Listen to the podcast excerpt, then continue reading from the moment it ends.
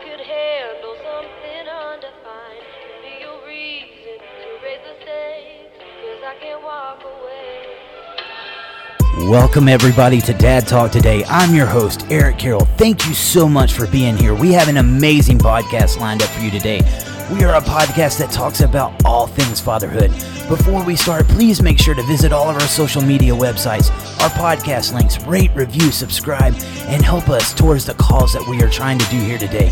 And no matter what you're going through today, Dad, we hope that this podcast leaves you inspired with your head held high.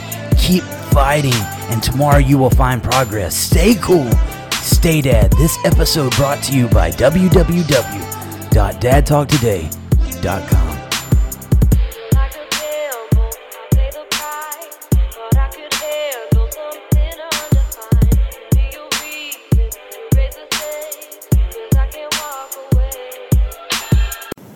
everybody, welcome to Dad Talk Today. I am your host, Eric Carroll. Please make sure to join us on social media Facebook, Instagram, YouTube, Apple and Google Podcast, rate, review, and subscribe. Also, if you would like to join us on Patreon, patreon.com slash Dad Talk Today, you will also get access to our brand new television show. We will be uploading them there for anybody that becomes a member to help our podcast. We've got another amazing episode lined up for you today.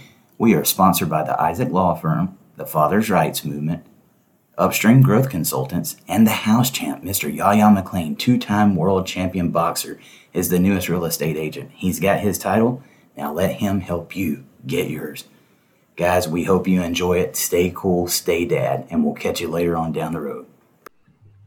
Hey, everybody, welcome to Dad Talk Today. I am your host, Eric Carroll, joined as always by Mr. Chris Gannon. And tonight we have a very special guest. This is something I've really been looking forward to. We have Paul Elam, the founder of A Voice for Men. Paul, how are you doing? I am doing great. How are you guys doing? Doing all right, man. So I'm I'm just gonna say it right off, man. So I found you, Paul, through watching the Red Pill on YouTube. And another guest that we've got coming up in a week from now, Dr. Warren Farrell was on there. And it really opened up my mind to a lot that's going on. You know, most of the issues that we're talking about on here is parental alienation and silver bullets and stuff like that. So um, we try to keep it a little bit gender neutral, but we know that there are injustices inside the system just blatantly out there against fathers. And sometimes we're very apologetic in our approach. You know, anytime that we say anything, we, we kind of joke about it sometimes. We always have to say, and moms too, you know, just to keep it going. But, you know, there are things that fathers go through, and that's what we want to touch on tonight. And I just want to say, you know, straight up front, the interviews I've seen about you on the media, it looks like they tried to come in there. They was wanting to make a little bit of a smear campaign. That's not what's going on tonight. You've got some amazing stuff, and I want to say thank you for your work and everything that you do on your website over there. You're very welcome. Yes, sir. So I think Chris has got some questions for you right off. So I'm going to pass it on over to him. Yeah, so uh, we're we're gonna have some fun and throw you right to the wolves here. Uh, All you right. know, I love it. I, I think Eric capitalized pretty well on the fact that the uh, mainstream or lamestream media, as a lot of people call it, kind of like to take uh, people like yourself and put you in a situation with an interview and paint a very invalid picture of who you are and what you're trying to accomplish and what you're about. Uh, that's just the way that the media works. We're not like that here at Dad Talk yet. Just kidding. Uh, but we want to give you a fair shake. So I've got a fun little icebreaker here full of questions for you to answer that we're going to run down to kind of give people an idea of where you really stand on things. Okay. Are you ready? You sure? I'm ready. I'm All ready. right, he's ready, best shot. everybody. So, so Paul, are you against domestic violence? Let's see. How much time do I have to answer that question? Oh, we're gonna. It's get, yours, gonna- my man. Yeah, it's yours. You can do a simple yes or no, or you can you can go into it. You know, in in deeper reflection about it, I'd have to pretty much say, yeah, I'm against it. I'm Mhm. definitely a no on domestic violence, and by the way, on all other forms of violence. Wow, and that's that's probably shocking to a lot of people that have heard what the media has to say about you. Uh, and and so, are you also? Would you be against verbal abuse? Well, I'm going to have to go with the no again, man. I, I'm, I'm, I hate to disappoint the mainstream media and the people that like to cherry pick stuff, but I'm pretty much against verbal abuse too. Yeah, that's a definite. Okay, all right, all right. So what about do you think two. do you think women should have the right to vote? Well, yeah. Interestingly enough, I do think they should be allowed to vote. I sometimes I'm not a big fan of, of women's voting patterns and women as a voting bloc uh, because that's doesn't fit my politics. But should they have the right to vote? Man, that was settled hundred years ago. That's right. And and do you at the same line, do you think women should be allowed to work? Oh, I think they should be required to work. Absolutely. Uh, I I believe in as much as we can attain it. I believe in equality. That means when the dinner check shows up, both people reach where they reach for wallet and purse. I'm a big believer in that. So, should women be allowed to vote? Absolutely. You mean true equality? Uh, true, True equality. yeah. Okay. the kind that shows up at the cash register, not the kind that shows up on uh, TV dramas and uh, political speeches. okay, sweet. All right. Do you think a woman's place is in the kitchen? hmm. Being the cook in my family, I'm going to give that one a no. You probably had many arguments about who was going to cook, right? No, and they're not really arguments about that. I'm the one that is the good cook in my was- relationship. So, um, and I enjoy it. Um, I consider it man's work, and I'm by God going to do it. Sweet. Well, you owe us all a steak dinner then. Okay, Home you got cooked steak man. dinner. Come on over, bring some beer. All right, Paul, this is going to be a hard one. Do you hate women? Which ones? Uh, let's just say in general, very general, just In looking at it general, from. I hate absolutely no one. Oh, shocking. Wow. That, you know, CNN, I, I totally wouldn't have had that perspective of you. Yes, I know that's been something that's been painted out there in the mainstream media for a long time. I actually had a mother who I loved very much. I have a partner in life for 18 years that I love. I have all kinds of female relatives and friends and acquaintances, the women that work at A Voice for Men. I've been working alongside women for years and years now, even as a men's advocate, and I love them all. So, uh, do I hate women? Of course not. I don't hate women. And you just you just answered my, my, my next question. Do you love your mother? Still do. She's passed away since 2008, uh, but I love her very much, and I love her memory. What kind of men's rights activist are you? I know I'm a poor example, but you know, you know, I'm working on the hate thing, and it's just I can't seem to get the hang of it. Well, guys, we're, we're not going to lie to you. I guess a little bit of those questions was a little bit sarcastic just because of the way the media has tried to paint the picture of this man sitting here just because he speaks out on men's issues. Yep. And you know, it's just so unfair. I mean, there's there's so many things that go on and we should be allowed to talk about them without stuff like that going on. So I'm going to rewind this on back. Paul, tell us a little bit about yourself and growing up and what got you into doing what you're doing now with the Voice for Men. Well, I'm a child of the. I was born in '57. So I'm a child that was just pre-hippie generation. Uh, grew up in the era of the Vietnam War and and got everything that came along with that. Sort of a mistrust of the older generation, uh, seeing them as somebody who got us into wars, and at the same time, that was juxtapositioned beside having a father who had fought in two wars that he. I found out he didn't start them. Um, he just went and did his duty as a father and at the time as a man. My mother did her duty. She ultimately went to school and got a master's degree in nursing, but only after she had raised three sons uh, to adulthood. Uh, she was a stay-at-home mother and wife for my all of my growing up, and considered that a job that she was proud of. Um, so I moved from that. There was um, uh, obviously uh, Vietnam era put me at odds with a lot of institutions, and I think that that uh, sort of formed a lot of my thought, challenging authority, challenging the status quo, challenging the way most people see the world. Uh, then we're going to skip ahead a lot of years till 1993 when I was working as a substance abuse counselor and I stumbled on a book. I was actually had it recommended to me, a book by your next guest, Dr. Warren Farrell, called The Myth of Male Power. And I took that home and I had intended to sit down and maybe read it for 20 or 30 minutes and then come back to it when I had time. I stayed up all night reading the book. It literally was like turned my world around. It made me rethink everything I thought about power, everything I thought about gender roles, everything I thought about oppression, and who was being hurt by what. I mean, he challenged all of our notions of power. And I saw that and I was not the same. And I immediately went to work and started asking questions about, for instance, why was it that we evaluated every woman who came into treatment for whether or not she had been a victim of domestic violence? And we evaluated all men on whether or not they were perpetrators. But we never asked women if they were perpetrators, and we never asked men if they were victims. And that was the way we did things. And that book had me rethinking everything. So I brought that into one of our staff meetings. Why are we doing this? Why is it this way? Because I'm finding out from talking to my clients, some of them are men that have been abused, and some of them are women that have been abusers. And the reaction I got you guys just described how the mainstream media has mischaracterized my work. My professional peers, people that otherwise I think were fine, educated, thoughtful, intelligent people, immediately became hostile.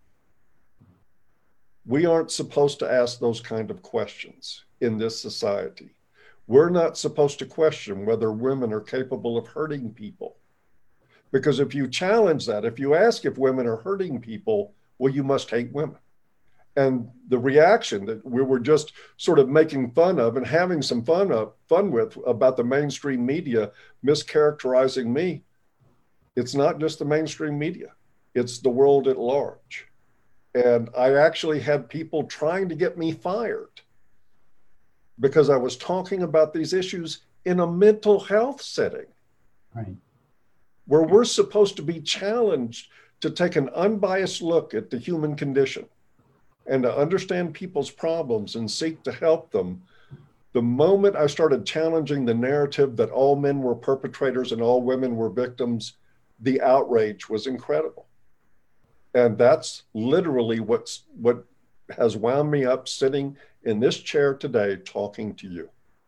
That is so awesome, man. Uh, Chris just brought up something I forgot to do at the beginning of the show. I just want to give a shout out to our sponsors, the Isaac Law Firm, Upstream Growth Consultants. We are also sponsored by the Father's Rights Movement, as well as the newest real estate agent in the Atlanta, Georgia market, two time world champion, Mr. Yaya McLean. So thank you guys. But uh, Paul, let's let's dial this back a little bit. So the role of the American male, I mean, I guess you know, worldwide, it's it's kind of being diminished, but not necessarily something that is so obvious. It's in a lot of the undertones in society that has created this uh, cataclysm. Could you talk a little bit about that? Well, masculinity itself has been under assault for 50 years. It, it, a lot of it comes from a feminist dominated academic environment we have women's studies that are, again, you want to talk about this narrative of women as victim, men as perpetrator, women are oppressed, men are oppressors. Uh, the idea, the whole idea of patriarchy theory and domestic violence is that the reason that they have to have an all male perpetrator narrative about this is because domestic violence is defined as an expression of patriarchal power within the home. That's the academic take on it. And so, if you have even one female perpetrator and male victim, the entire theory comes crashing down. This is why they're so resistant to that. And the way they keep people resistant is by bashing and shaming men and masculinity. I'm sure that you two, in the course of this, have at least experienced some of the fact that men tend to shrink away from this topic to talk about the own difficulties that they have in life. It's why you see so many fathers go through a very biased family court system. Uh, You mentioned the family courts. It's the biggest rollback of civil rights Jim Crow is our family court system, and it's directed at men. And yet, most men will go through that and not complain, not organize, not do anything about it, not try to get the laws changed, because the moment they speak, society shames them. Man up and shut up. Just Paul, take it. Kind of to And piggyback. why we see, go ahead.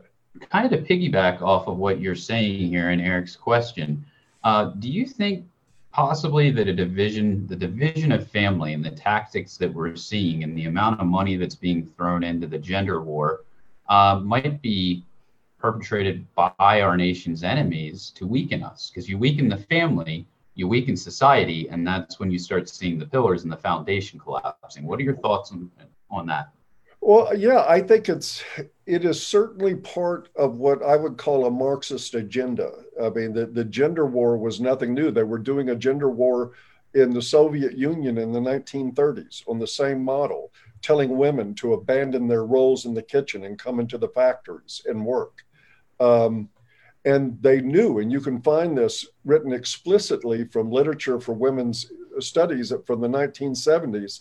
The objective was to destroy the family you disempower men, you castigate them, shame them, disempower them, oppress them, do whatever you need to do, and give them nothing to defend. One of the things that governments are leery of is families these days. They figured out that if you want to control the population, separate a man from his family, disempower him, and make him struggle to survive, and then you've got it made. The rest of society will fall in place is this a part of the grander scheme? Yeah, I think it is. I think this is Marxism in action. It's happening right now, and it's very overt. It's it's amazing to me, and I don't want to see men in a victim role any more than I want to see women in a victim role. So I have to say that the accountability on this to me does fall on men in a long of ways. In a lot of ways, it was men who allowed this family court agenda to get acted out. It was men who did not resist it. It was men who invited feminism, which, look, everybody loves, well, most people love the idea of equality, at the very least, equality under the law. I think any decent person likes the idea of equality under the law. But feminism has nothing to do with equality. It is not a movement for equality at all. It never was. There's an illusion in that some of us are tempted to say, well, feminism started out with a good idea and then it went south. No, it started out in the wrong direction. The whole idea was destroy families. Uh, Robin Morgan from the 1970s said that it's an honorable political act to hate men. Um, Andrea Dworkin and others, Gloria Steinem said we must destroy the nuclear family. Think about how ominous that kind of thinking is and where we end up. And now we have two generations, two and a half generations of fatherless children who are filling gangs, filling our prisons, school truancy, teen pregnancy, teen drug use, every negative consequence, every psychosocial factor by which we measure the lives of children have been made worse by fatherlessness. And a lot of that, I'm sad to say, is because fathers refuse to do what you two are doing right now. Yes, sir. And and you and I can see to an extent why. So that that was one of the things that really bothered me, man. I, I, I was I was getting so angry when watching the Red Pill, and when you guys would be talking, and you would see the feminist groups outside with the bull horns, and then you see the man just standing there and taking it, and it's like it made me want to go grab a bullhorn, Paul, and go through that scream and start screaming back because I was like, we've got to be heard. You know, what they're talking about is real issues, but we're being shut up because the people that are against us are so big. And, and, and I take that back to the parental alienation and the equal shared parenting movement right now. Uh, a lot of the domestic violence groups and stuff like that, they just come by and swallow us like a little fish in the ocean. Yep. And the thing is, we're all on the same side. We We don't believe in domestic violence either. And you even said that yourself when we very first started off. What we are against is a, a, woman or a man, either one, that are making false sexual allegations or domestic violence allegations, and they're they're doing this to to alienate that other mm-hmm. parent out of their child's life. So we're against the same ones that are taking the credibility from you when you say that you've been beaten or abused.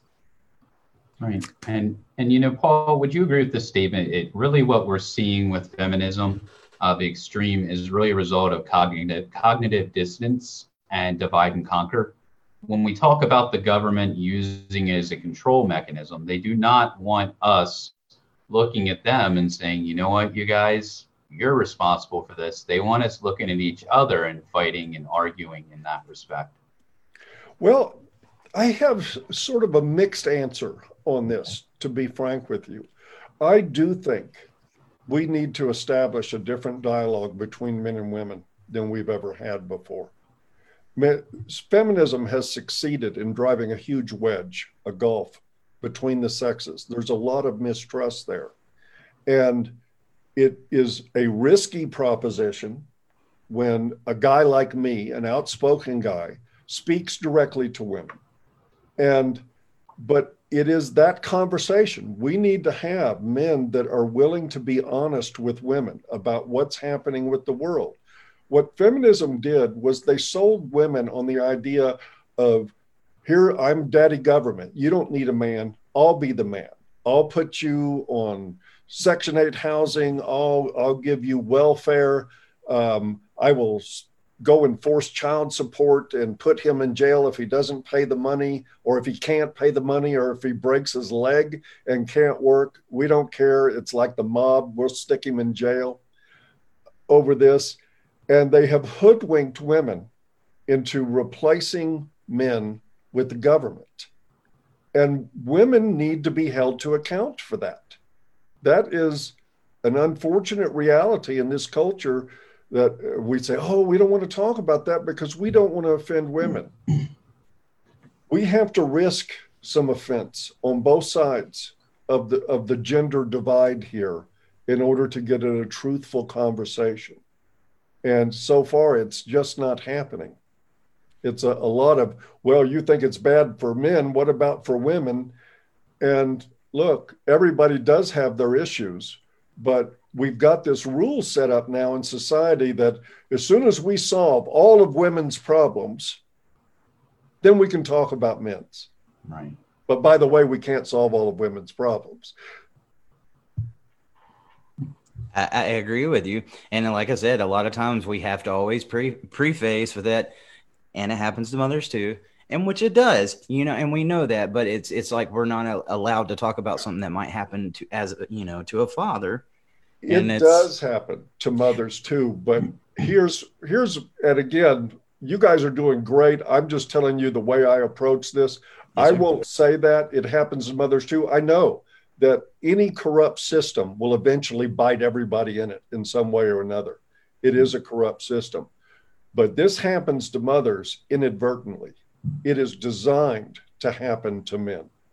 The abridgment of rights, ex parte restraining orders, a million per year issued in this country, 99% of them slapped in men's hands, telling them, you don't live here anymore. You can only see your kid on Wednesday pay up or go to jail. Yes, it does happen to women. But part of what I think we have to be willing to do is identify this is a men's issue. And it's that doesn't mean that I don't think women have issues or that they don't have problems. They do. I think they have problems that deserve our attention in this world. But part of the reason that we feel compelled to say, well, it happens to women to and there's bad uh, men too we know there's bad men of course everybody knows all this stuff but we're compelled to say these things because they're controlling the narrative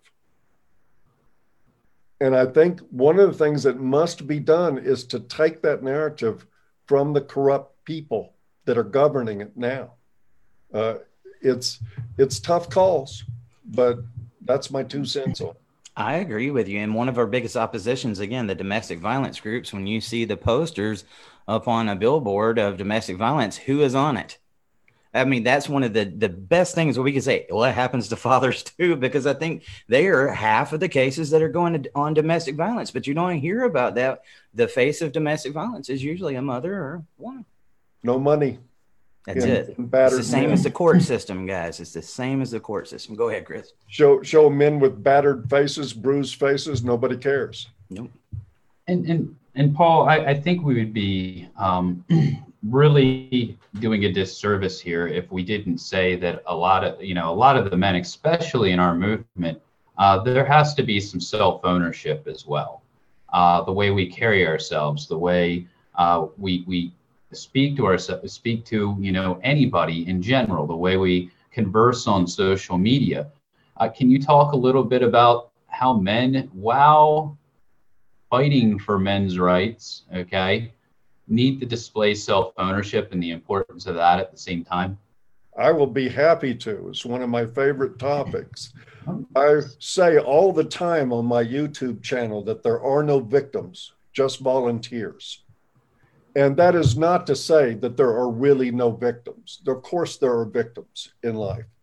But you know, I never had negative consequences from a relationship in my life that I couldn't have seen coming a mile away if I had chosen to. If I had acted with self respect and acted like I had boundaries and standards, other than, you know, is she willing to sleep with me as a standard? And this is look, men need to own this stuff. A woman, many in many ways, can, literally will advertise she's dangerous to men. Right. And if he's infatuated, all of his friends can tell him, look, dude, you're headed for big time problems, right? No, don't you talk that way about my cupcake. She would never, ever do anything to me. I'm trying Speaking to tell truth. you, dude. I'm, I'm, I'm- you know, I hate to break it to you, but she slept with these three other guys, and two of them ended up with false accusations. Oh no, I don't believe it. And then, of course, two years later, I get an email from the guy saying, "Can you tell me what to do? I've been accused falsely, and this is unjust." Well, men need to own this stuff. They really do. They need to own their decisions in life. And women do also, by the way. I'll throw a women too. You're allowed to. Thank you. they need to own their decisions too. Mm-hmm. But I think when it comes down to it, most men's rights issues could have been v- avoided with values centered living.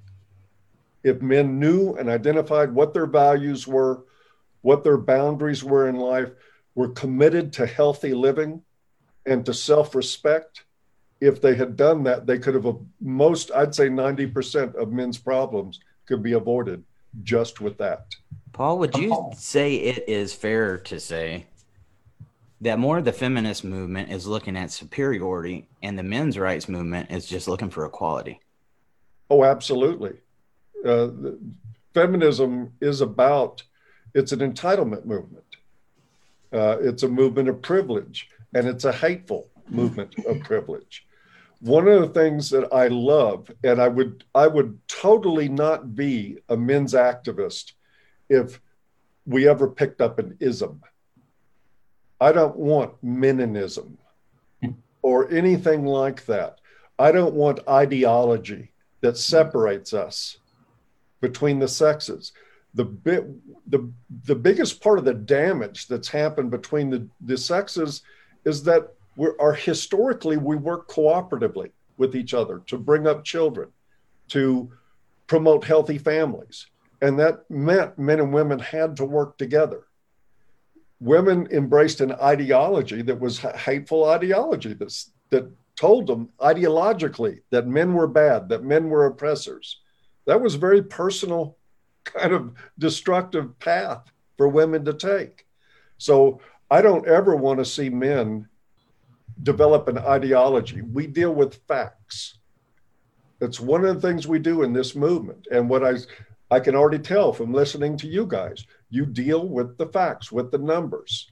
You look at problem solving, not first, let's find out how women are wrong, and then develop a theory around that to support that to make men look like victims. That's feminism. And I don't see this happening so far in the men's movement, and I hope I never do. Paul, I do want to go back a little bit when we were talking about, uh, you know, self ownership. And you said, you know, as far as men, we need to be able to identify number one, boundaries and, and our own morals and values. And one of the questions I wanted to ask you on here after watching some of your videos earlier uh, was how does a man find a healthy woman? And how do you identify that healthy woman woman? And i think you started to touch on it with with your own personal and morals and values and setting up boundaries as a man. Can you go in a little bit more detail about that? Because i think that's something very valuable uh, to our audience because obviously the men who are watching and are victims of parental alienation or the family law courts uh, we we've had a problem with that in the past uh, and it, it's as much as it is a projection on the female uh, questioning how do we tell if she's healthy. Uh, we also made the decision, the bad decision to get with that person. We didn't see the red flags. Uh, can you please address those two things for our audience? I can absolutely do that. And it's the answers to that are incredibly simple. Quit looking for a healthy woman and start being a healthy man. That is the first and foremost, the most important thing you can possibly entertain. This is not about how do I scan the horizon. There's lots of sick people in the mm-hmm. world.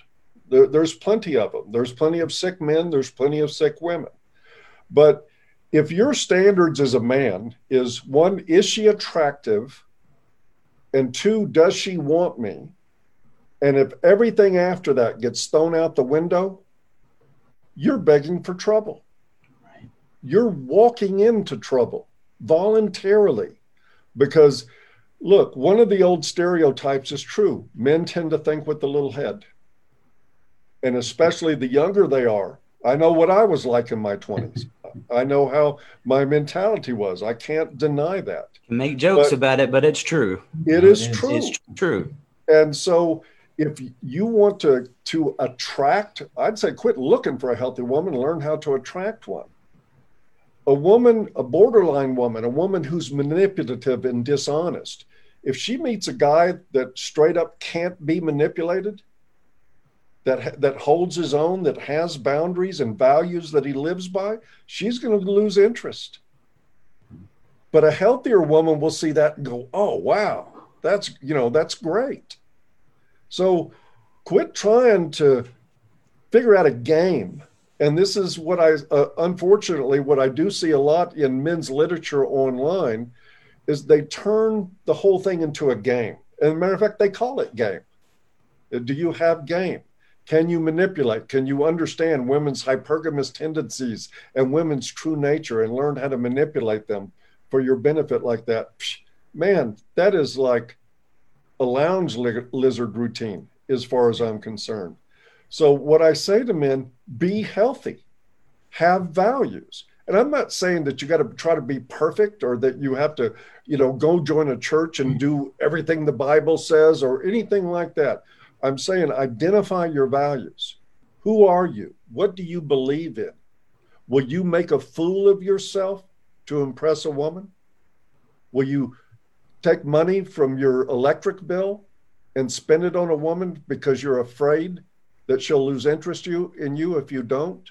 These are hard questions men need to ask themselves. And because when men do have values, I'll put it this way I'm sure both of you have met women in your lives that you could listen to them and see them how they operate, and in five minutes tell nobody has ever been abusive with them. That, that you know, no guy would dream of lifting a finger to that woman. Right. It's because they're projecting their values. It's because they have boundaries and they have self assurance and integrity. When men project that, they attract healthier women too. Women look at you and know from your behavior. It's one of the things I, I talk to men about all the time when it comes to selecting male friends. If you know a guy that's obsequious with women that tells them whatever they want to hear, honest or not, don't trust that guy. He'll stick a knife in your back in a heartbeat. This So- is Oh, sorry. Go ahead. ahead. No. Uh, So it, it kind of reminds me of a post I saw you do the other day with the man reaching his hand through the hole in the wall and giving the woman the ring. yes. It was so true. It really was. It is. I mean, it's sort of an obscene cartoon, but it is what men do, and it is abs and it is funny almost. I mean, it's really not funny, but sometimes we need humor to help us handle the cold Yes, reality of life. It is funny sometimes to see men act so bewildered that the woman they chased with roses and candies and jewelry and money and obsequiousness and living on their knees mm-hmm. turned around and didn't respect them. It's it's amazing. When do you think this changed in this change happened society? Because uh, you know, originally, way back in the, the Stone Ages, or you know, whatever you believe there, the, the point of finding somebody was companionship, survival, and to reproduce and and and live and survive together. And of course, it, it through the ages that changed. Like, is there a pinpoint, you know, on the timeline where we can say this is what caused this, and this is this is why it's happening? Couple of pinpoints on the timeline, as a matter of fact. One of them, we go back a thousand years to the fact that w- that was when, in all of Western culture, that even the notion of romantic love was introduced into society.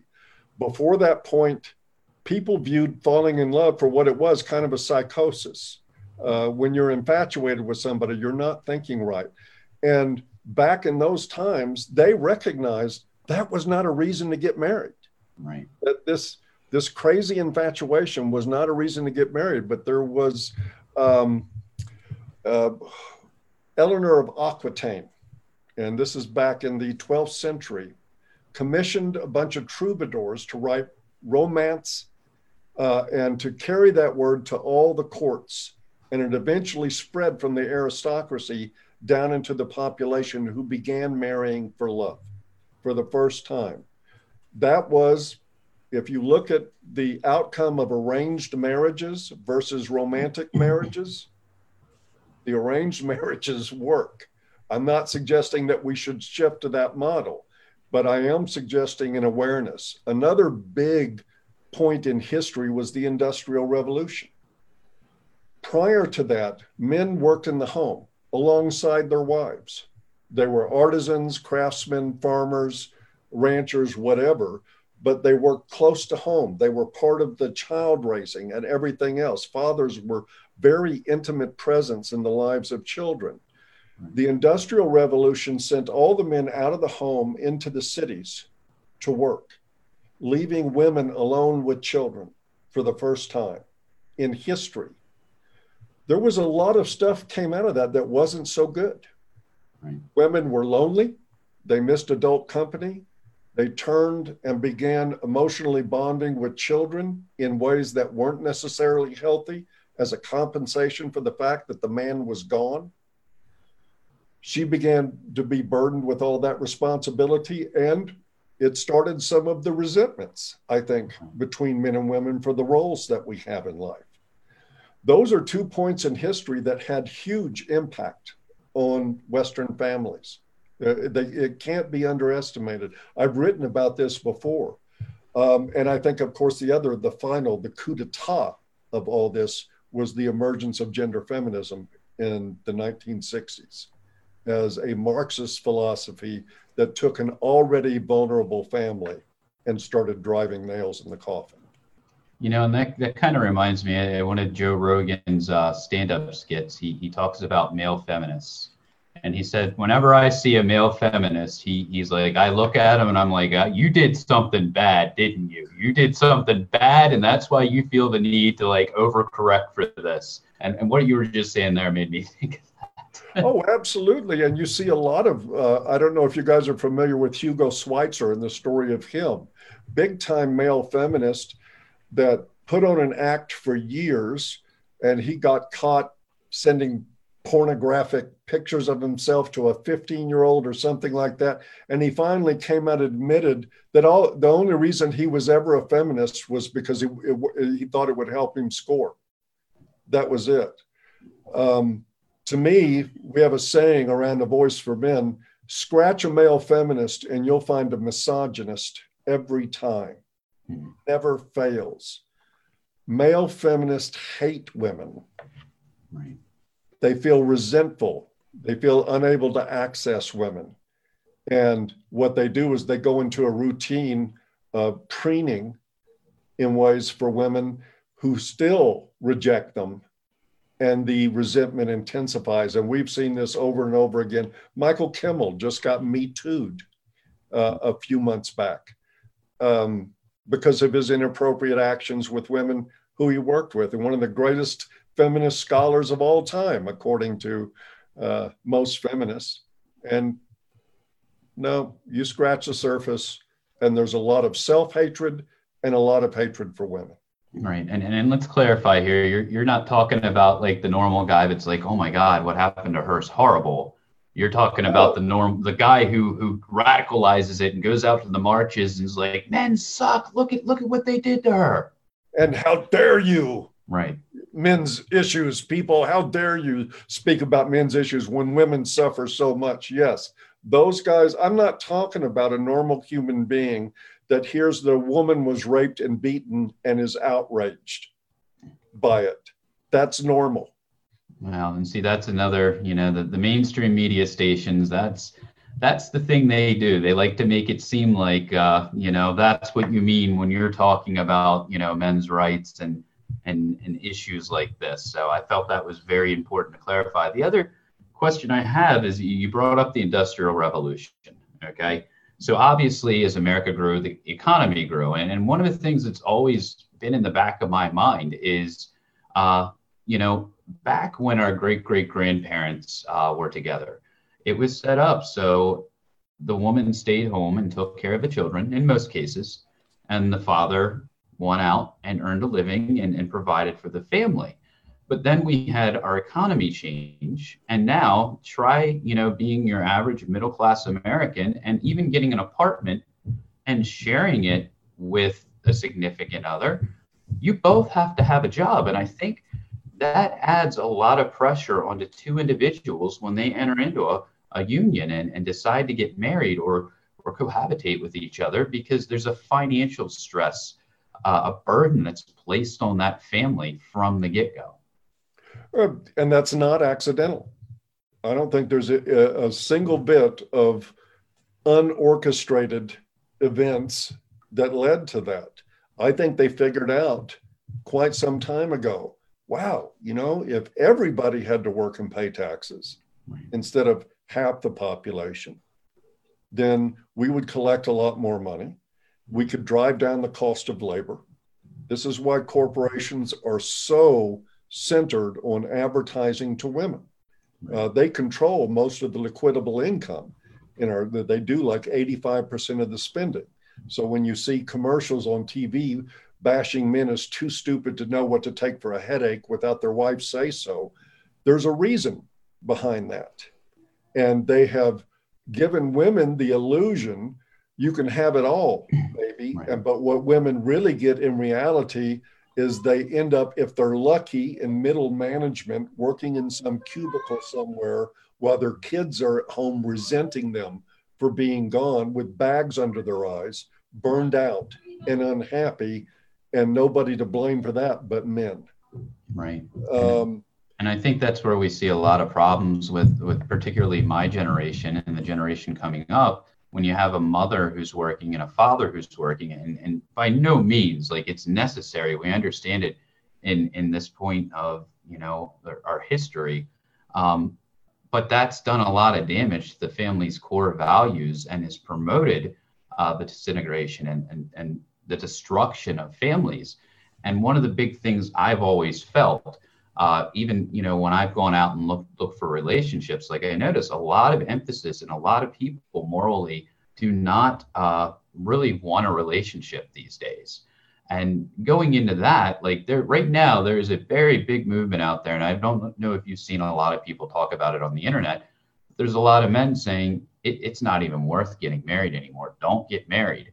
Uh, to me, I, I, I we're having this conversation with the wisdom you just imparted to us. But to me, you know, when you accept that fate and you say, you know what, marriage isn't worth it, not only are you becoming a part of a problem, you're creating another one. And when we go back and we talk about, you know, the destruction of our country and our morals and our values, that's just to me another way to erode the family. What are your thoughts on that? Uh, you may find that you disagree with my thoughts on that. Um, yes, many men are right now, it's called MGTOW, men going their own way, and they are saying that the juice isn't worth the squeeze. And here's the problem. In if you look at family law, right. the state of it right now, I'm a counselor. If a young man asks me, should I get married? I can't recommend it. Right. I know that the, the family is the very fabric of a healthy, functioning society. I also know that that young man who's asking me if he should, should get married has better chance than not that he'll end up divorced. Let me say that one more time because it's important. He has more of a chance that he'll end up divorced than he does married for life. That doesn't go away because we want marriages to work. Right. We need to fix these bloody family courts. They are corrupt.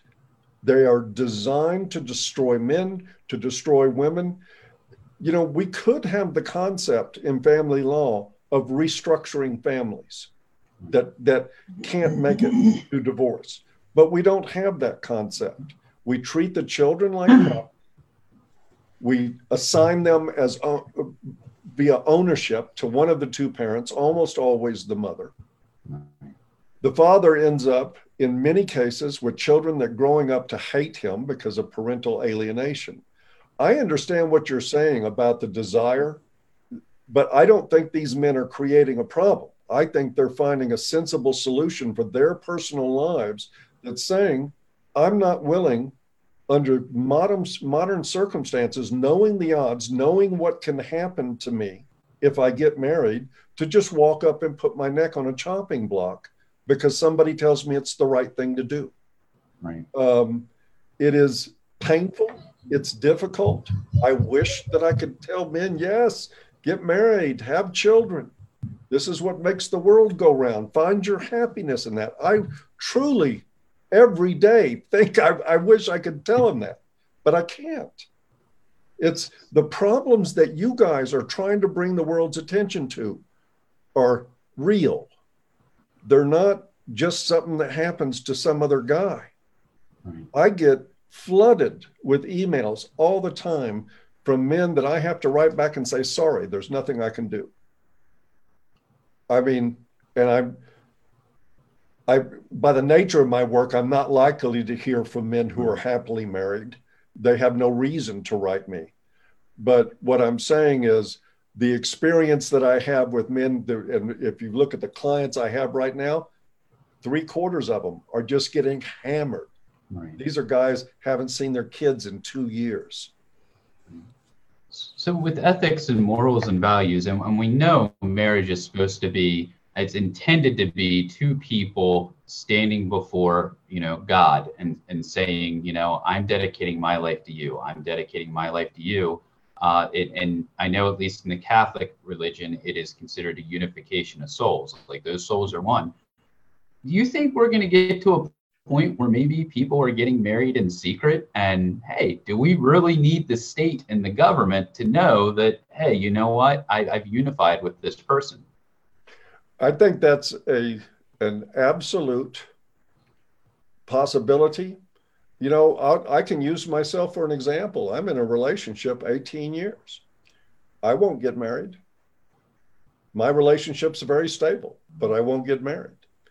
Um, I do think that people don't need marriage to be moral. They don't need marriage to have values that they live by.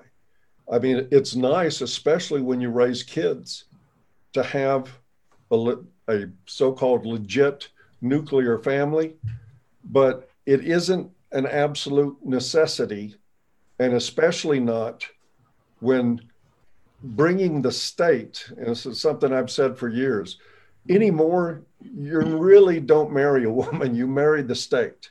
Right. And when the marriage is over, the woman leaves, but the state stays forever. Um, everybody should know that before they tie the knot. What are your thoughts on prenups then? That that would be. I- interesting I was about to go there with you. said. Um, they're similar to my thoughts on toilet paper. Courts throw them out routinely. Also, once you've been married for 10 years, like I know in a state like Texas where I used to live, once the marriage is more than 10 years old, prenups don't mean anything.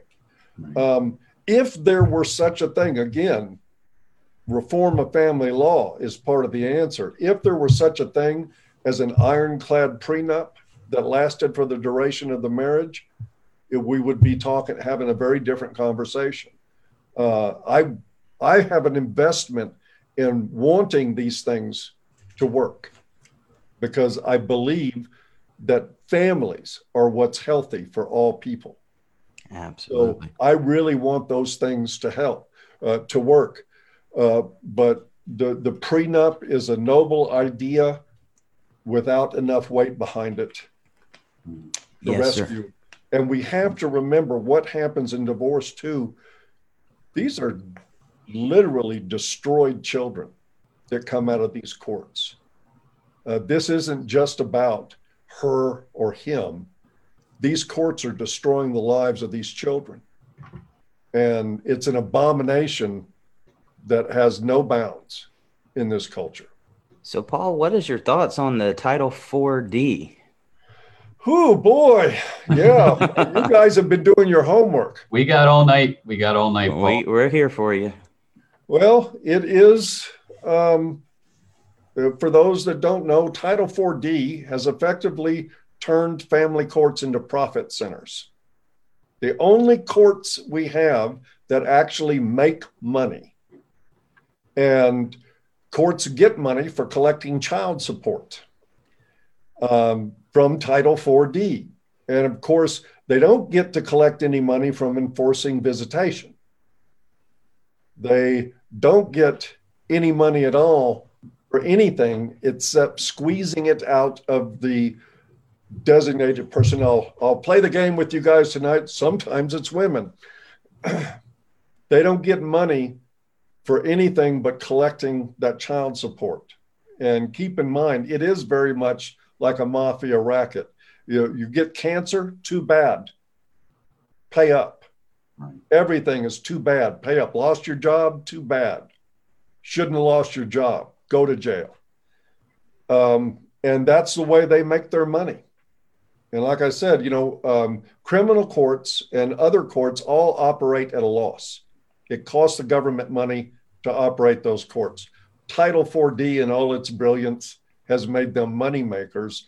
And all the judges and the lawyers and the friends, so, so-called friends of the court, all the ancillary stuff, the social workers that glom on like, like gnats into the family courts, all these people are profiting from this corrupt system. And it's why it's so hard to do anything about it because there's money involved. It would be much easier if we didn't have Title 4D to reform family courts. No use in it. Uh, so I, I've got a question for you, Paul, and this comes from the executive director of the Father Rights Movement. She wanted me to ask you this, Miss Melissa Isaacs. She said, "Paul, how do you feel about so many women coming to the men's movement?" I'm excited about it, Melissa. Um, uh, you may know that uh, I do a discussion every week with Janice Fiamengo and Tom Golden, and I work closely with people like Karen Straughan, Alison Tieman, Suzanne McCarley, go down the list, Elizabeth Hobson from the UK, who's doing great work there. These women are very important to our movement. We this is not an ideological movement that is geared to separate men from women. And but should, I think have a feeling that Melissa had other reasons for asking that question, and she may not have, but I'll, I'll try to address that too.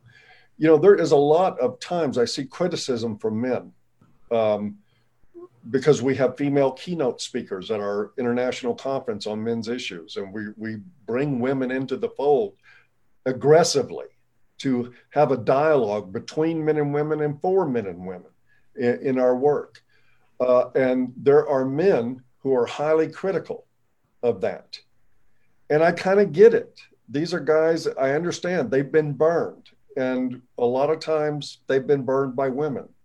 Um, that's the reality of their lives. And what, and I also understand some of them say, no, we just, we need a space for men to do this. And I understand some of the wisdom for that. But for AVFM, for our end of the men's movement, we want women there in as many as possible.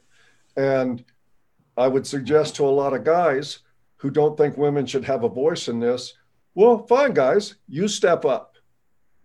Because you know what? I never hear criticism about women being in the movement from men who are actually doing anything. Engaged. That's It's always the guy out in the peanut gallery who does nothing, who helps in no way, who screams that we shouldn't have women. So sorry, I, I don't take that criticism very seriously. You nailed that. That that's you know a home run right there because that's one thing that that Eric and I have uh, you know identified within this community, and the the other thing, kind of piggybacking off of that, when you go through a divorce or a separation of family, uh, or or you were in a toxic relationship and end up a alienated parent, or let's just say a victim of the family law courts, uh, your mind goes to a very dark, bad place. Uh, you know, suicide ideation, uh, drinking, uh, dependencies.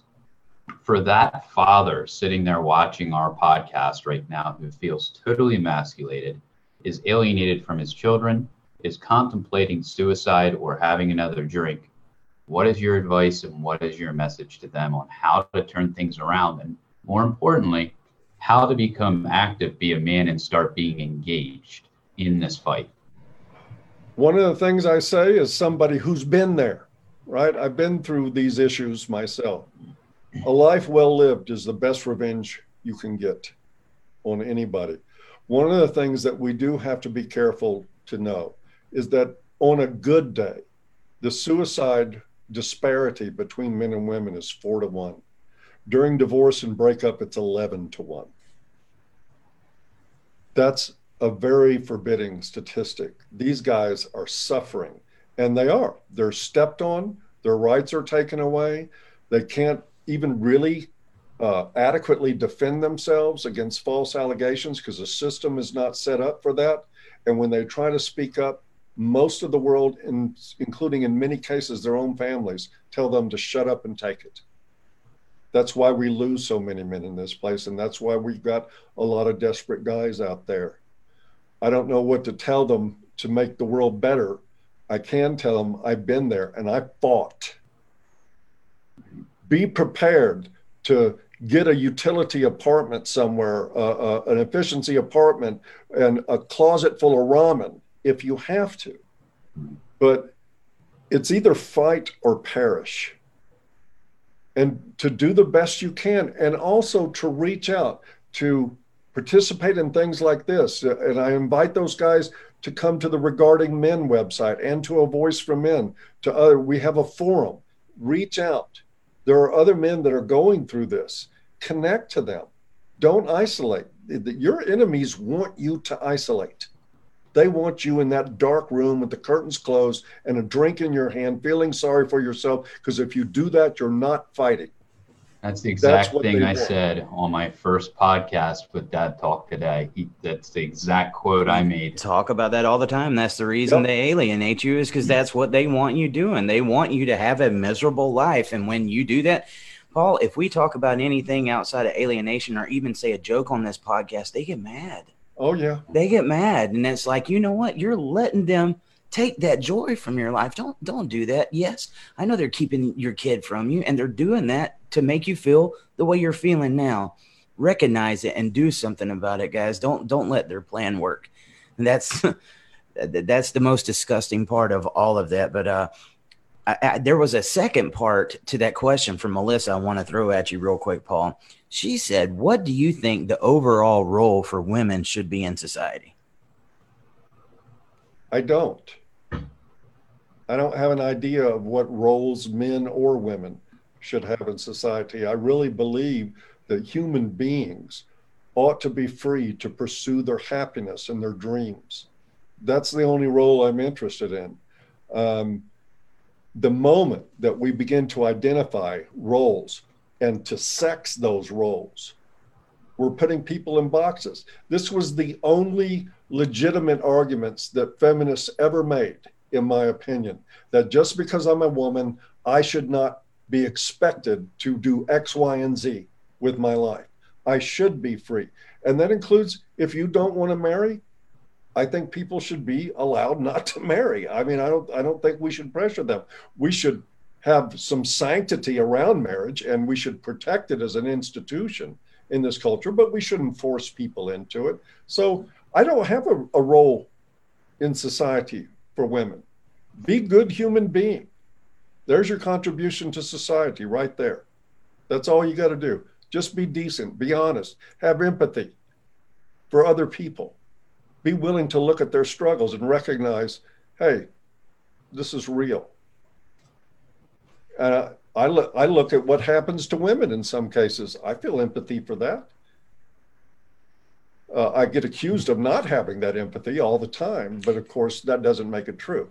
Of course, because if I can discredit you, Paul, then anything that's coming out of your mouth doesn't make sense and, and it doesn't get heard. You know what? We need more men like you stepping up and bringing the truth to the plate. And uh, these men need to be men and do that and make their voice heard. Nobody's going to say it for you guys. I absolutely think what you said, Eric, is absolutely 100% correct. You know, what's the role for anybody in society? If you don't like injustice when it happens to you, start doing something about it when it happens to others. That's right. I, do want to I do want to ask, and I want to ask this from a female perspective. Now, I know I, I asked it a little bit earlier, but from a female perspective, what what kind of guy should a female look for? Because that's that's a very important question too. I got the same advice. Be a good human being, ladies. Look at yourself. Are you selfish? Are you self centered? Do you have something to offer? What do you bring to the table to a relationship? What do you have to give that another human being should want? Talk about that. Think about that instead of what you want and see if you don't attract somebody that turns out to be real good for you. Absolutely. We got a question from you uh, for you from somebody in the audience. Claire Bowles said, Paul Elam, we as alienated parents have these support groups to help us. What do you think we can do to help the children who are alienated? Boy, that is a tough question because it part of the problem of alienation is that alienating parents have a huge amount of power in the lives of those children. They're able to bend and warp and manipulate them. Um, one of the things to be aware of when you're fighting, like for visitation and that sort of thing, Warren Farrell's research, and you can ask him about this next week, I hope you do, indicates that we need a minimum for fathers of 35% of the, the time spent with the child. Once it drops below 35%, that's when you start seeing the effects of fatherlessness. And parental alienation, of course, compounds this and makes it worse. But if you can get more than 35% of the time with the child, you have more of a fighting chance to have the ongoing exposure to that child that will leave them being able to compare what the alienating parent is saying versus their lived experience with that other parent. What you can do in particular I would say go find yourself a therapist who understands parental alienation for that child. Screen them like your life depends on it because the training for the mental health profession, we could do a whole discussion on that someday. It's really horrible, it's abysmal what's going on in our colleges. But if you can find a, a therapist, a competent therapist with experience with children who understands parental alienation, that would be one of the most helpful things I think you could do. Of course, now the alienating parent will seek to sabotage that and to keep you from taking the child to therapy. Um, one of the things that I have to tell men, and this is the most heartbreaking part at all, you must be psychologically prepared to lose. You Absolutely. must be able to envision your life after the worst has been done to you. And I, this is something I focus on in my work with men all the time. That guys go into courts and to these situations very idealistically. They they start out with fantasies like, "Well, I'll show her, I'll tell the truth, and the truth will set me free." That was me. Yeah. And it is a crushing defeat when Mhm. reality sets in. It's devastating. And so I want to encourage you more than anything else to value your life and to think about your life past losing if you lose. You have to be prepared for that because you don't know someday down the road, even if if the alienating parent does their level best and they succeed at getting a child to hate you, you don't know where that child's going to be in 18 years. You don't know what's going to happen then. Miracles can happen. Children eventually grow up and start thinking about how they were raised. And sometimes an alienating parent can make somebody hate their parent for life. It happens all the time. Sometimes it fails. And you have to be prepared to accept failure and be ready for success when it happens. And I know that that is just the lamest bunch of advice in the world, but it's all there is, as far as I can tell. You know, Paul, I always say in, in many of the alienation cases, isn't it really odd that you don't see the mother uh, stepping up, especially when, you know, when it's a man and saying, well, you know, we need to get him help for little Johnny. It's always, no, we don't. And this is a lot of, this is, in my eyes, how you can find out if it's a false allegation or not. They want to keep the kid away from the father. Uh, because at that point, in, in my eyes, a good, decent mother who cares about their children, uh, let's say parent, you know, that, that non-custodial parent, that father has a drinking problem. I've had a lot of friends that have fought female friends and, and tried to get the father to straighten up, go to rehab. And I look at them and I'm like, my Lord, you know, she's going through so much to try to help this father and, and give this father a chance to be in his child's life and he's not taking it. Whereas when the false allegations are thrown out, those are the, to me, seem to be the mothers who are like, oh no, no, no, uh, you know, little Johnny can't be around him. He's, you know, he's dangerous. Uh, you know, what are your thoughts on that? Because in my eyes, and it might be a bias just because I'm an alienated parent, that's what I see more of. Let me get clear what it is you're asking me. I'm looking for the question. That was a lot of information. so, Do okay, so so basically, is, is you have a lot of women who are who are who will actively try to help a father who's in need. Okay, um, and if he has a drinking problem or uh, is in financial ruin, is always going to the extra effort of you know, well, you know, you need to see Johnny Friday. We, we need to get you sober. Um, is it as clear to you as it is to me a lot of times when when the mother is making no effort to have the child uh, in the father's life that it, it could be due to false allegations. And i guess what i'm hitting at here is uh, the importance of a biological father opposed to okay well you know he, he i don't want you know johnny around him because his life's a mess. Uh, steve's here and he's a perfectly good and capable father uh, and I'm just throwing out random names. There nobody I know or oh, anything. like okay. Well, well, yeah, I'm not. I'm not targeting anybody, but I guess number one, the importance of the biological father, and number two, have you ever looked at that that kind of a situation where the allegations are made and said, well, why isn't this mother trying harder to get the father help? Yes. And it's because in most cases, I think she is not in the least bit interested. in making in in caretaking the relationship between the child and its biological father. I've got to say, and this is disgraceful. And one of the reasons we need more women to step up is to talk to other women. But I have talked to numbers of women that have said, it, I talk to my kids about their father. It's not that big a deal. Hmm. The, they don't need him that much. Right. Uh, if he's not there, it's no fault. Or, you know, the guy I'm dating is really good with them.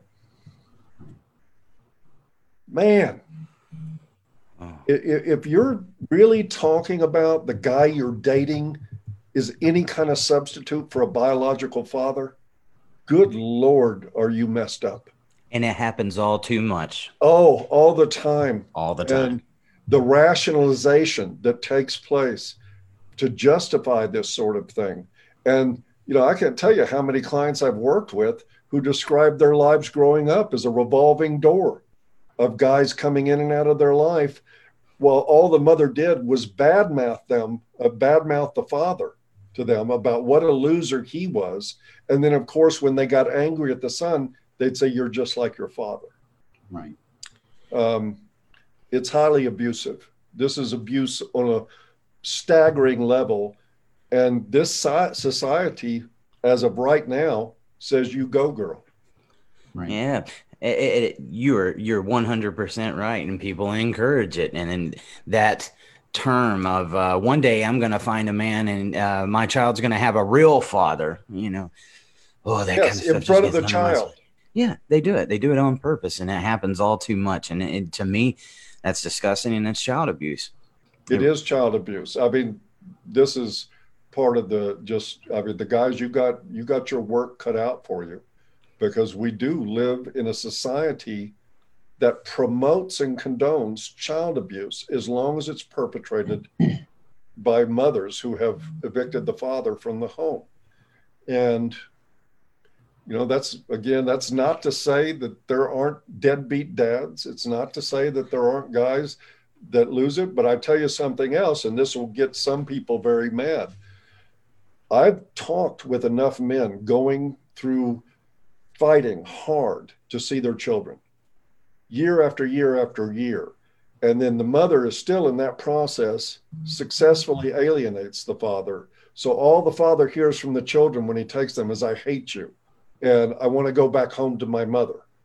Um, and this goes on time after time after time. And I've seen guys throw in the towel and say, I can't do this. I can't live through this anymore. They throw in the towel. And then the mother says, See, I told you. And do you understand why they could get to that point, Paul?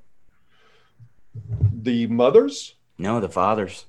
the, yes, I do. Yeah, I do I, too. I understand. I mean, I don't ever judge a man who tells me, look, I tried for five years. I tried to be involved with my kids. I was had my the rug pulled out from underneath my feet at every turn. My kids ended up hating me anyway, and I gave up. I'm likely to tell them, well, I'm really glad you recognized that before you killed yourself. I that just you were had fighting a losing battle. Don't I just had a guys. gentleman uh, email me his story today and told me he ended up, uh, you know, handing over his parental rights, and you know, it, it, it's like you said, it, it's a very dark part of it when it comes to that point uh, where somebody has to make that decision. And there's always, and I'm sure when this gets on YouTube and stuff, there'll be somebody in the audience says, I don't care what you say, you should never give up as a father. Yeah, tell me about it when you've been there. you get to some of the points of some of these guys. I was talking to a, a father last week, Paul. This guy makes $160,000 a year after child support and alimony. He brought home $17 on his paycheck. He doesn't even have money to spend time with his kids. He's paying all of that money. He is a slave to the system. And you don't, and, and you're mm-hmm. saying that you can't see how a father could get to that point. They have nothing to look forward to. They have nothing to look forward to. Dr. Carlos, he'll be on here next Wednesday. He's starting a new podcast. He was paying $18,000 a month. This is a pediatrician. And when he got behind, they put him in jail for six months. He had to go stand on a street corner and beg for money to get food. This is this is the length that fathers are going to in America through this system. That this is what Title 4D is doing. It is destroying families and it's taken fathers out of their kids' lives. And when you got 25 out of 26 out of the shooters, the mass shooters that grew up in fatherless homes, somebody needs to be looking at it. They need to be looking at it and the decline of the American father in this society. It just it sickens me to no end. But before I start preaching, I want to kind of go back to something you said a while ago hmm. because I'm sorry I get a little heated sometimes. Hey, that's man. I'm, you're you're you're telling it. You go for it, man. When you was talking about a therapist, you said one the key word. He said, make sure you get a therapist that understands parental alienation. Okay, a lot of times we that's what we tell people when they come to us and they're like, I don't know where to turn. We're like, get a therapist a lot of people don't agree with that. They're like, "Oh, no, no, the therapist is on the sides of the courts and and they don't understand what we're going through." Again, the key word, find somebody that understands what we're going through, and that can be one of the best tools for you to use and really help you get your mind where it needs to be. What what would you say about that, Paul? Oh, absolutely. And I, I think it, it goes into also exploring any kind of uh, psychiatric, psychological help from professionals. Ask them, what do you understand about men's issues? And if they say, well, men don't know how to cry, they, they need to emote more like women, run like hell. Because you've got a feminist trained psychotherapist who thinks that men are defective women.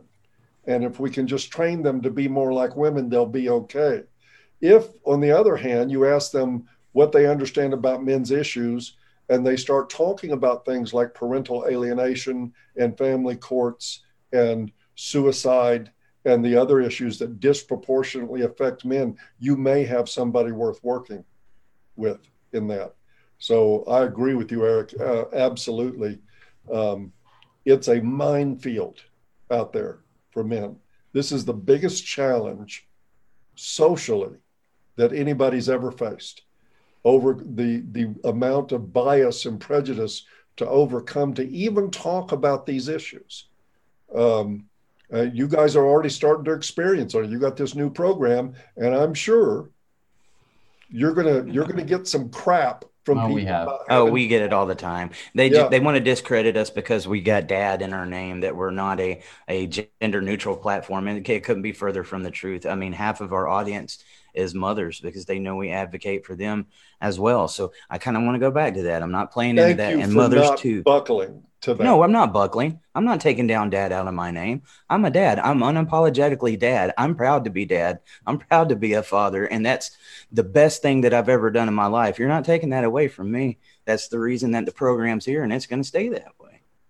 So, anyway, going back to that, but I'm not trying to play back into the and mothers too thing, but we're, we're going to a situation where a mom lost custody due to a father having a better lawyer just because of that that um, ridiculous fight inside the court system. Is it right if a father starts alienating the mother from her child? It's child abuse. It's child abuse. doesn't matter who does it. I mean, this is why it's it's we live in such a crazy world. On on one hand, um, the investment in language is so intense that you can't say dad when you're a father, and at the same time, they want everything to be gendered the uh, in the other direction when it's women as victims. This is I don't even have words for it. Again, I just wanted to get that out just before somebody comes in and you know that's we know what happens. We know the picture that they want to paint. We're talking about equality here, guys. We're and I, I, I. I long for the day that we don't have to say that we know that a father alienating a child from a mother is wrong.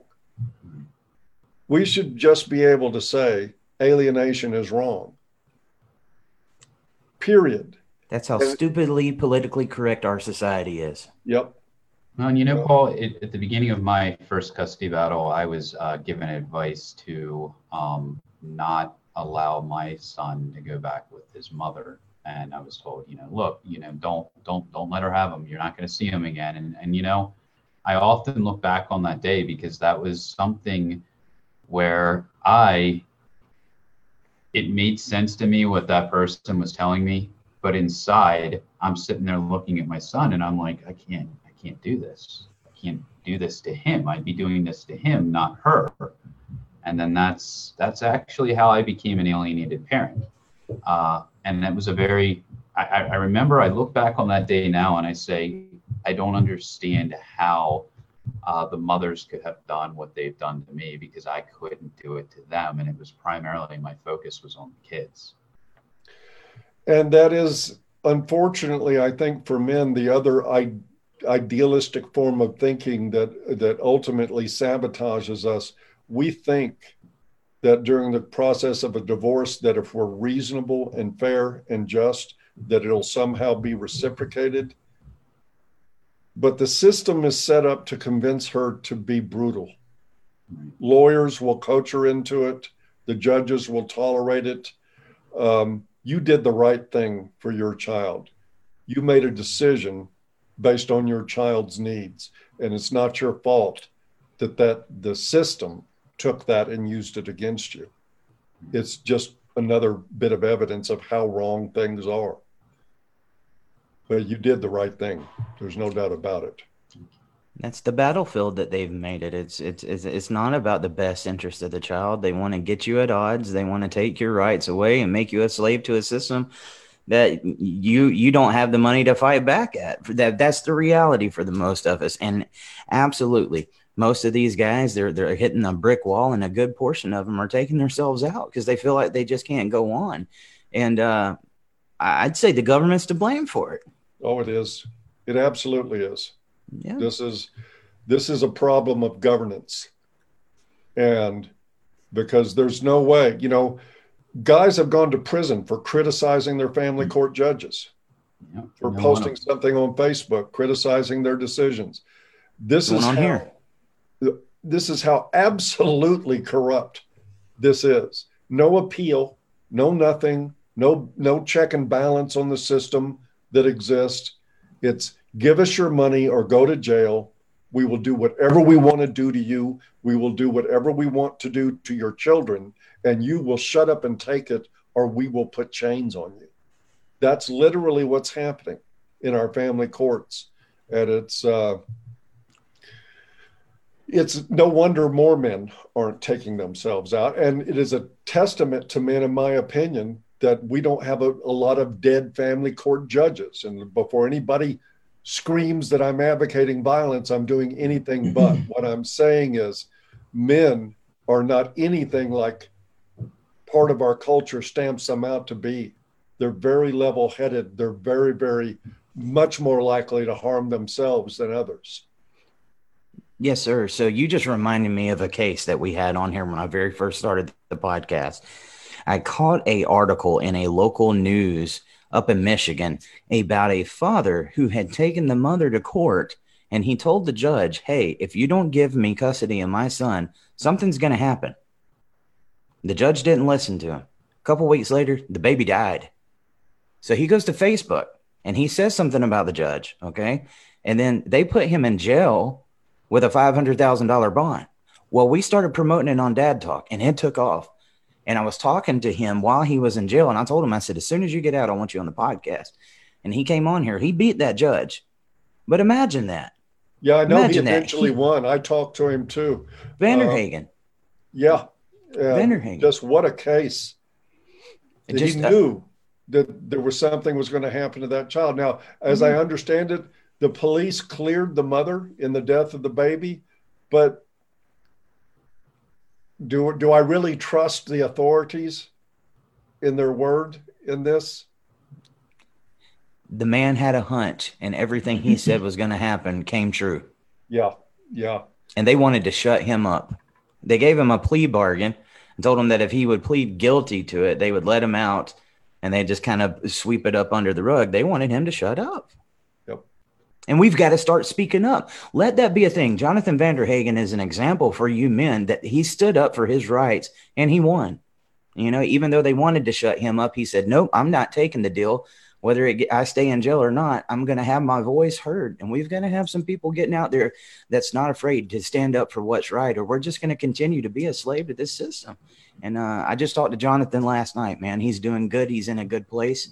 And uh, we wish him nothing but the best of luck. But that, that is a perfect example of some of the stuff that we're going through.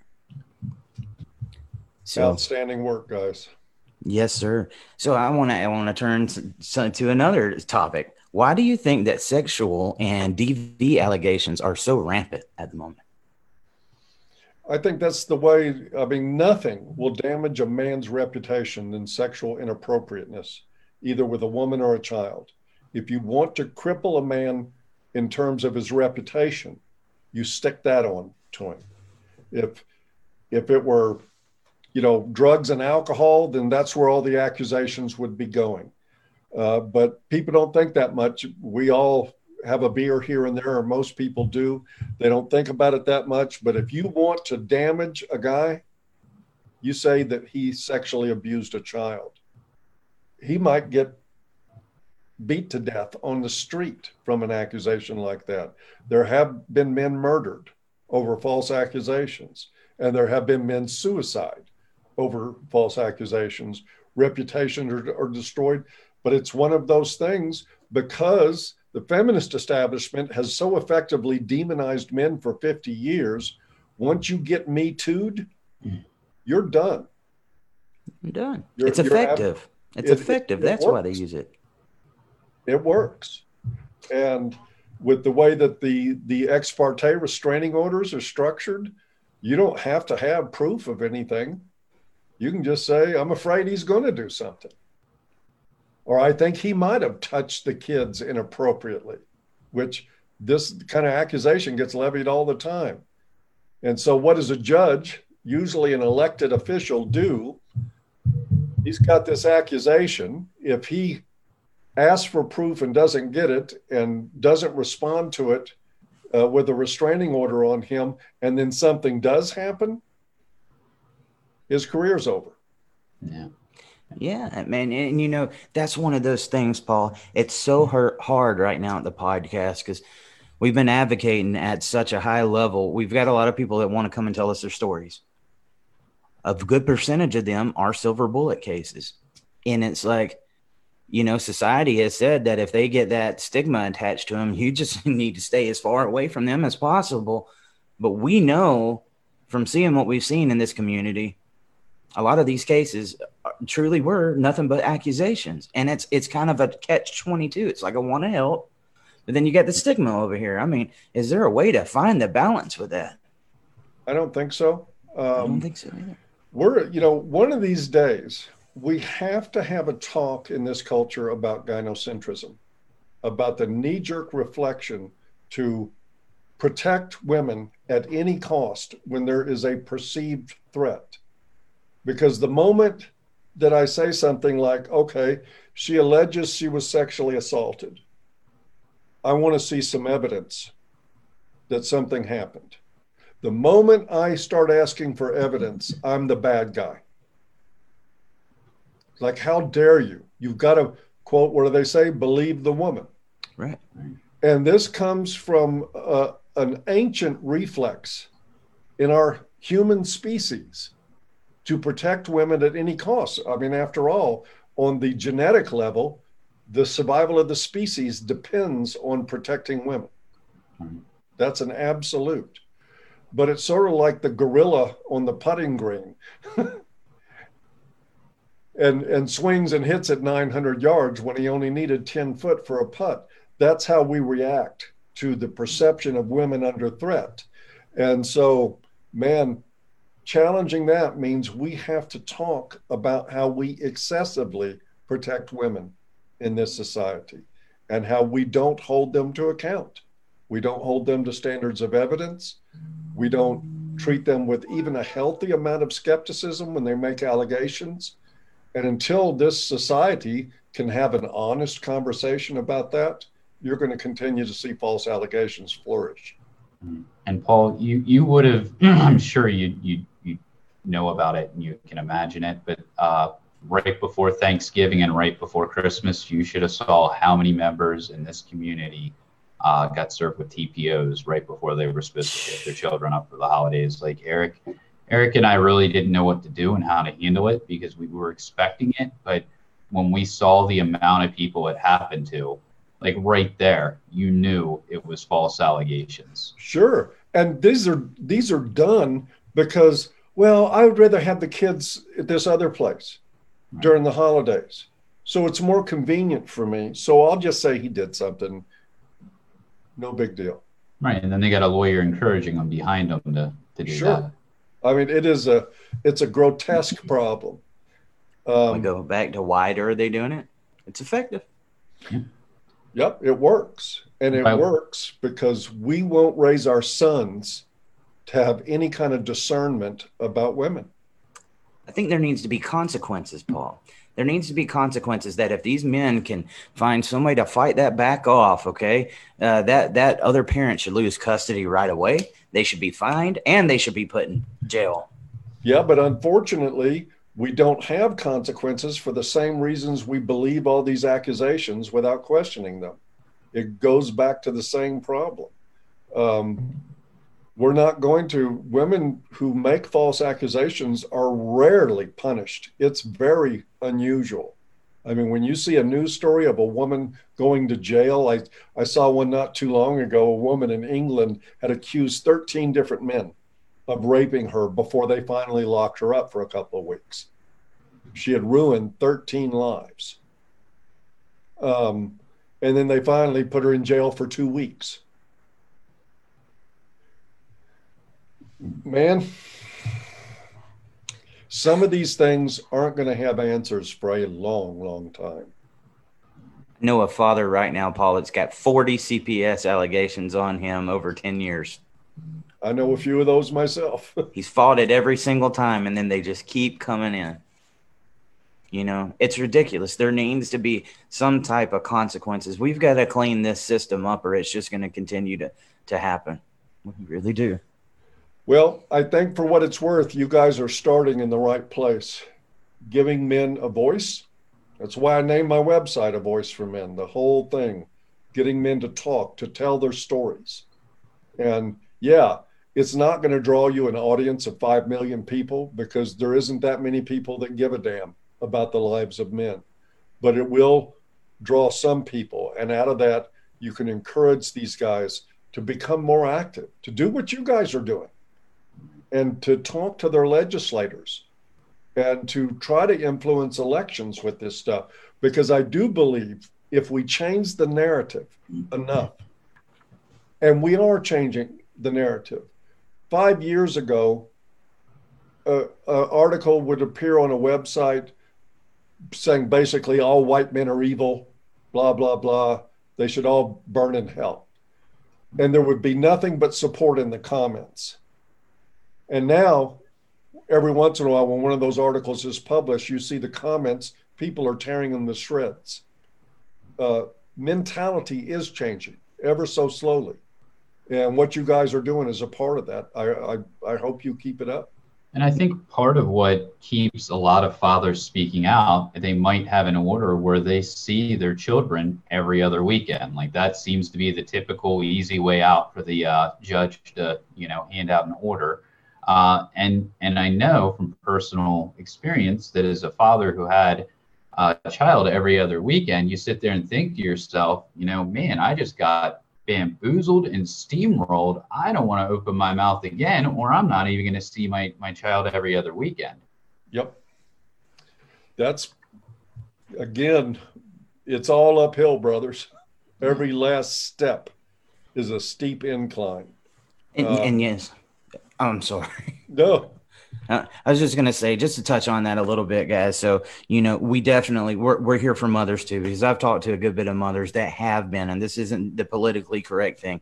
If we're gonna solve parental alienation and get equal shared mm-hmm. parenting passed, we've got to have everybody at the table of every mm-hmm. color, and we, we've got to get it here. At the same time, the men inside of this movement need to learn how to be men again, and you need to learn how to speak up. And then when somebody comes to you, when the opposition comes to you, don't you shy away You need to stand up for what you believe, and you need to. The way you talk on here is the way you need to talk out there. We don't need to be angry dads. Okay, there's a way to get over what you're, what you mean without being angry or you know getting out there and being violent or protesting. There's a way to effectively do it, and you need to stand up for what you believe in, and you need to come together. One of the hardest things we have with men, though, Paul, maybe I can pick your head about this a little bit, is getting them to work together. The bane of my existence. Uh, sometimes I think that uh, a Voice for Men, which is actually a large team of people that have worked together for many years, is kind of a fluke i- in the world because what happens? Men are natural competitors. That's that's our genetic destiny is, and we operate in a hierarchy. So we tend to come together and then jockey for position. And then if I don't get the position I want, then the heck with you guys, I'm gone. Um, this is what happens between men. And what it's going to take is the very brightest of men focusing on these issues and recognizing we must work together. We must absolutely support each other. And that's why, and this, if, if this is bragging, so be it. I've always been very, very supportive of other organizations, giving them a platform at, a Voice for Men, help them with fundraising, do all kinds of things for other people that are doing this work because seeing each other as competitors is crazy. It's, it's a luxury we can't afford in this. Uh, so hopefully at some point, a whole lot of really bright men and women are going to organize and work together and get something done. And in some ways, some of that is happening. NCFM, the National Coalition for Men, is a great example of guys that have come together, a bunch of attorneys and other professionals, and they're filing lawsuits for men on behalf of men. They're playing a role in changing laws. And you've got people like uh, Carnell Smith at Paternity Fraud. My buddy talked to him for a couple hours earlier. Yeah, and he got a law changed in Georgia to benefit 12 states, Yeah, 12 Yes. states. 12 different states. One we just man spent army. earlier this week with him. If we can ever get all these people together and to to work both individually and as a team on things, it wouldn't take probably a hundred of us. You know, it's not. It's never the majority that changes life in a society. It's always a very vocal minority that makes things happen. Think, love or hate the hippies, they changed the world in a lot of ways. Um, and this certainly applies too, because the mentality is changing. And if people in comments everywhere are starting to get that hatred for, for men isn't cool, eventually our legislators are going to get that too. And they're going to start doing something about it. Well, and you know, I've, I've got to say, I've pretty much looked at every comment in our chat tonight, and, and believe it or not, there's a fair amount of females in there. And I have not seen one person say anything bad about you, try to start an argument, or you know what, he, he doesn't know what he's talking about. Um, you, Do you think that got- could be because he was presented a fair show and asked? I don't know. reasonable questions? Wow. No, that couldn't be it. There's no way. Wow. I don't know. had to be something else. I tell you what, that's one thing that I think we could, and I've said this for years, we could learn from women is how to work together. Women know how to circle wagons. Sometimes they don't do it in the most healthy way, but sometimes it is in a really healthy way, and they know how to cooperate for the collective. Right. And I know that's a dirty word in some circles, but we need somewhat of a collective to work together on this stuff and a bunch of men and women that circle the wagons around each other, like I feel like you guys did around me tonight with this interview. And let's be honest, most of them don't like each other, but they can work together. Yep. So, guys, we we need that. We we've got to have that unity. And it, you're you're spot on with really everything you've said tonight, Paul. Um, that has been the biggest problem inside of this movement that I've seen. Everybody wants to be the leader. Yeah. They want to be the face of the movement. Screw being the face of the movement, guys. It's kind of like what we're doing over here at Dad Talk. So we built this platform up here. Okay. I've got what four different podcasts that are starting under this network because we're wanting to use those people that we grew to get up, get over other people so that we have more people talking for our cause. That's what it's going to take. Get over yourself, get in here, and let's get involved. We got to work together. Great attitude. And It's a Derek winning said it attitude. the other day. He, he's doing this because he wants to see his daughter. I'm doing this because I want to see my son and my daughter. And we want everybody watching this to be able to see their children, grandchildren, or even an erased family member. Yes, sir. I haven't seen my daughter in a year and a half. I'm sorry to hear that. A year and a half, and there there's no no reasons behind it. And it's just just because I guess I'm a dad. I don't have rights. I've got to go prove myself. I got to go fight in court. I've got to go get legitimized. I got to sign up for child support before I can even talk about having time with my own flesh and blood. We're talking about equality here, guys. That's not the way it should be. That's not the way it should be. Equal shared parenting should be the norm. And uh, if we don't get our voices loud, you're going to pass that on to the next generation, and that's going to be your grandkid that you're not going to be seeing. So, Paul, I want to thank you so much. We've been going for about an hour and a half now. I, I, I got to tell you, man, this has been one of my favorite episodes so far. We really have had such a good time, and I'll probably, I would really like to get you back sometime in the future. I'd be happy to do it. Do you mind if I plug my website while we're here? Hundred percent. Let's get it all a, out. A, a voiceformen.com, but uh, also my new website is at paulelam.com. Uh, welcome everybody to go there, check out the material, um, and uh, hopefully these guys will provide a link down there, and uh, we'll get you there to visit. Can you And put Paul, that down one in the feed? Sorry. Well, I'm actually going to ask him a question right now. I'm going to kind of put him on the spot here. As you know, we have a podcast coming up with, uh, I believe it's Dr. Warren Farrell. And when is that one, Eric? That one is, I want to say, uh, Thursday. So it was actually supposed to be like a week and a half ago. Um, Dr. Farrell had a, a loss in his family, so we had to reschedule that. So, So, it's Thursday, I do believe it's January this 23rd, Thursday. Uh-huh. 6 p.m. So what I was gonna what I was gonna bring up and see if we could get your commitment and talk to Dr. Warren Farrell about this after we do his podcast. Would you want to circle back and the four of us do a show together? I don't see why not. Okay. I'm a big a fan of powerhouse.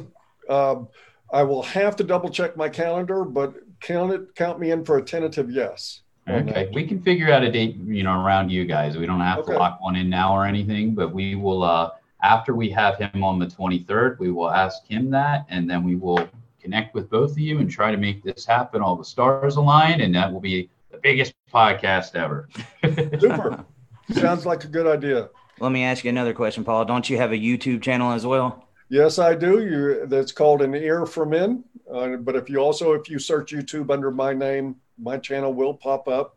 Um, and there's about 250 videos on there now. Uh, some of them are discussions that I've had with Janice Fiamengo and Tom Golden, uh, but a lot of the others are scripted lectures that I've done on different men's issues. Uh, a lot of guys uh, find them somewhat refreshing and different.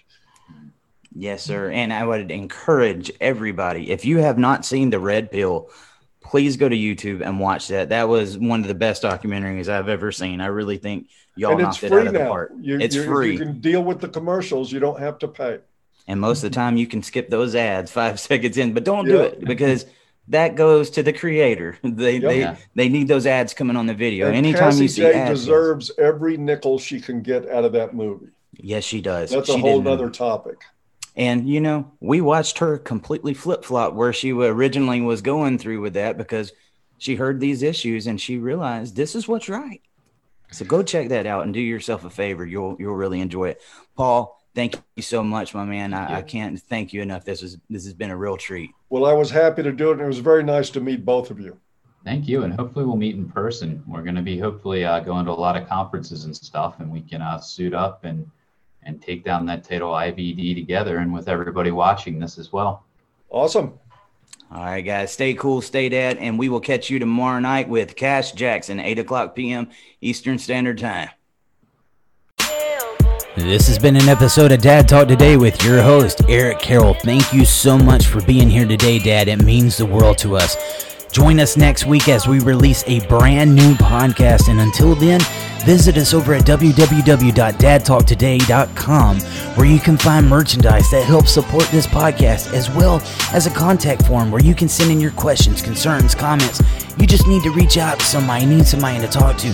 Send us that email, brother. If you're here, your family. Until then, we will see you next time. Stay cool, stay dad.